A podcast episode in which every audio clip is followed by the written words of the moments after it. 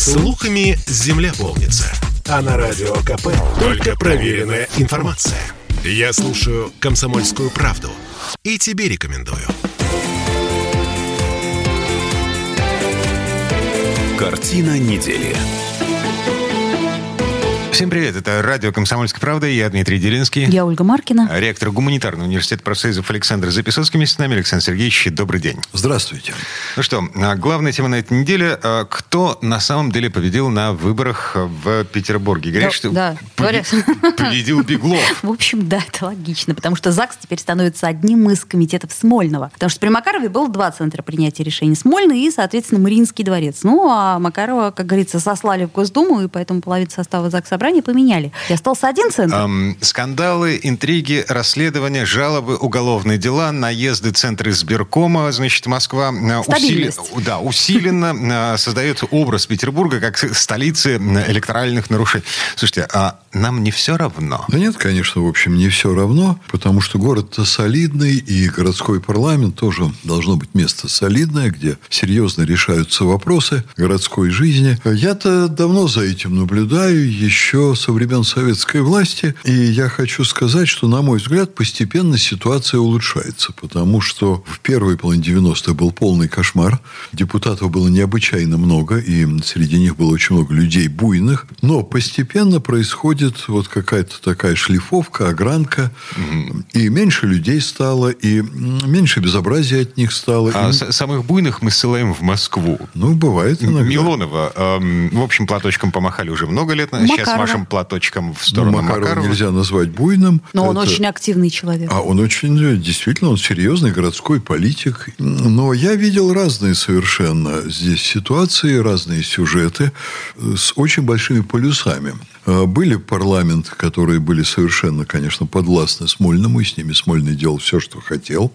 Были парламенты, вот, по-моему, при Яковле, если я не ошибаюсь, когда законодательное собрание просто пыталось захватить власть в городе и командовать губернатором. Слушайте, погодите, ам, вспоминаем э, политологию для чайников, ам, ну, буквально на пальцах. Значит, у нас есть исполнительная власть, законодательная власть и судебная власть. Значит, ам, исполнительная власть, по идее, как я понимаю, должна исполнять Слово такое исполнительное.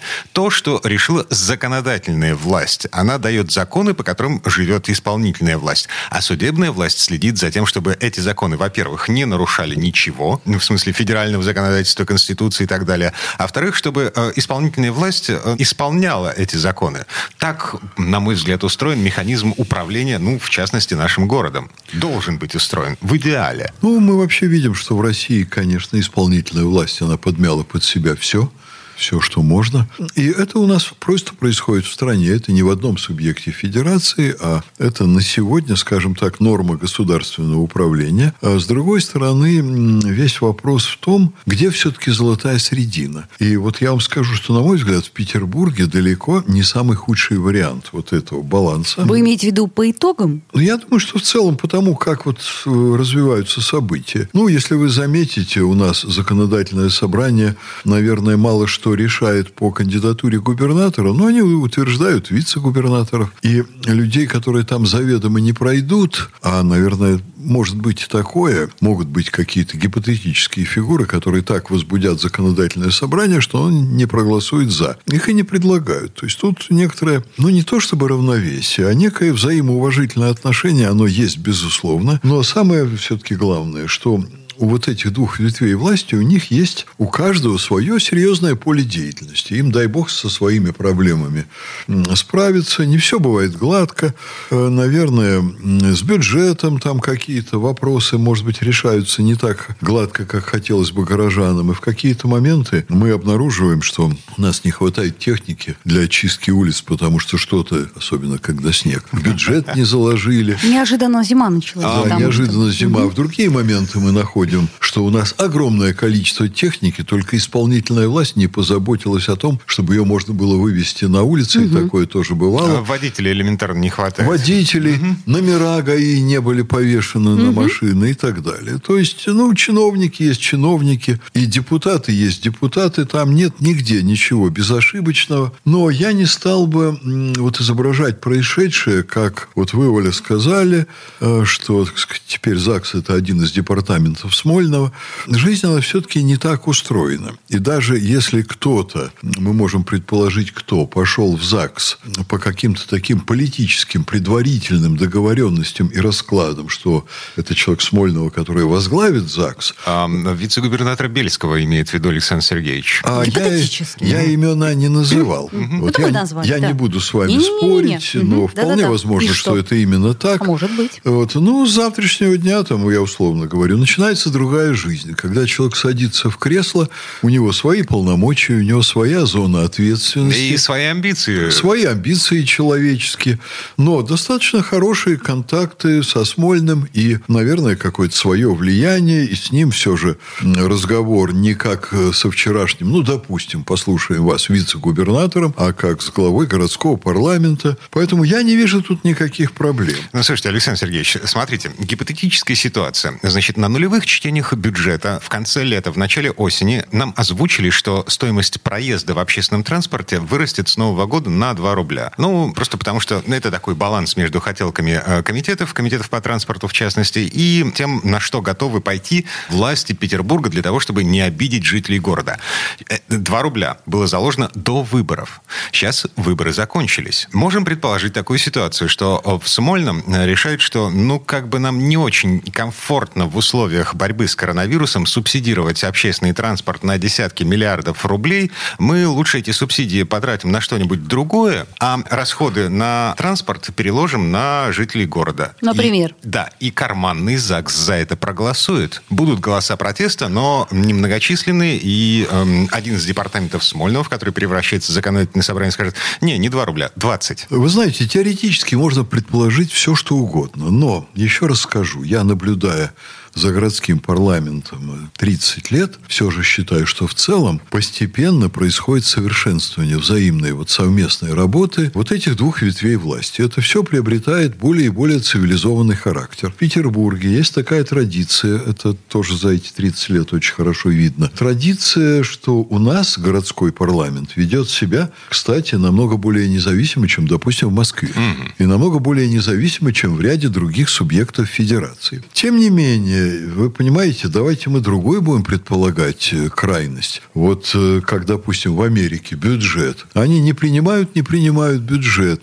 Там, значит, одна ветвь власти спорит, спорит с другой, страну лихорадят, перестают платить заработные платы чиновникам.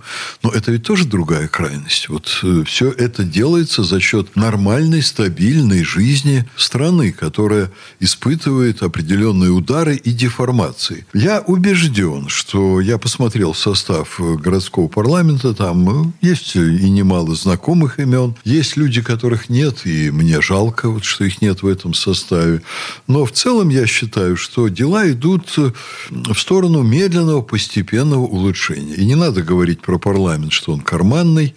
Ну, это, мне кажется, не имеет под собой серьезных оснований. А в чем улучшение? Я правда не понимаю. А цивилизованное выяснение отношений. Вы имеете в виду выборы в данном случае? Нет, я имею в данном случае совместную работу парламента и Смольного. Mm-hmm. Я, я видел совершенно дикие выплески. Вот смотреть было неприятно на очень многое. Я видел даже, вот, когда нынешний губернатор Беглов пришел и общался с парламентом, против него такие там были выплески, что для интеллигентного города это не здорово. Но раньше было хуже. Сейчас, на мой взгляд, в целом лучше. Нормализованная обстановка. Идет э, такая рабочая, конструктивная, деловая полемика. Ну, можно спорить, там, куда, сколько миллиардов. Э, любой гражданин имеет право на это иметь свое мнение. Не сомневайтесь, что и следующие выборы придут, какие бы расклады ни были. Власть будет обещать, что цены на что-нибудь поднимутся очень мало. Ну, это понятно, да. да. потом после выборов... Ну, это понятно. Да, это обычная политическая жизнь. Не надо вот из этого делать какую-то драму. Ну, а в целом что-то изменилось э, в нашем ЗАГСе, вот по вашему мнению? Как это от, отразится на жизни нас, а, народа? Вы же, вы же интернете видели фамилии, а Да. там половина фамилий никому неизвестных. Я так понимаю, что 45% где-то ЗАГСа сменилось. Ага. Сменилось, есть сменилось. Посвежее стало. Да. И пришел целый ряд людей, которые действительно работали в городских структурах, работали руководителями комитетов, там, главами тех или иных структур. По большому счету, я в этом тоже ничего не вижу плохого. Вот вы знаете, как все было в советское время? Ну, вот не знаете вы, другое поколение. Как было в советское время, все отработано. Организаторов, талантливых, способных, способных добиваться практических результатов высматривали в комсомоле, начиная со школы. Потом они заканчивали учебу в ВУЗе, и их брали на комсомольскую работу. Потом переводили на производство, в зав- на завод по специальности. Потом в партийные органы, в райком партии. Из райкома партии уже директором завода.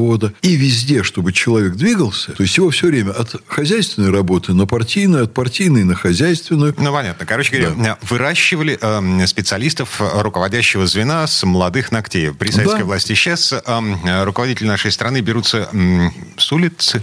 Ну, из хороших семей берутся. По-разному, многие, да. по-разному. Э, Смотря, нет, семей. если, если взять нынешний Так, ЗАГС, ладно. то да, Да, есть я к парочка. чему это сказал, если позволите, закончу. По большому счету, если человек хорошо отработал на комитете каком-то, допустим, в администрации Петербурга и стал депутатом, да ничего плохого в этом нет. Он знает жизнь, он сможет хорошо работать в определенном комитете, он знает городскую инфраструктуру, он знает задачи. Ему будет э, сравнительно легко э, значит, договариваться с тем же самым комитетом, где он только что работал. Это совершенно не обязательно означает рука руку моет, и они там все друг другу потакая заваливают городские дела. А почему мы не можем предположить, что все будет совсем наоборот? Я уверен, что большая вероятность, что будет лучше. В общем, это уже Поживем, совсем скоро. увидим. Сделаем паузу. Ближайшая проверка того, как э, нынешний состав законодательного собрания представляет себе э, улучшение жизни э, петербургцев, это бюджет.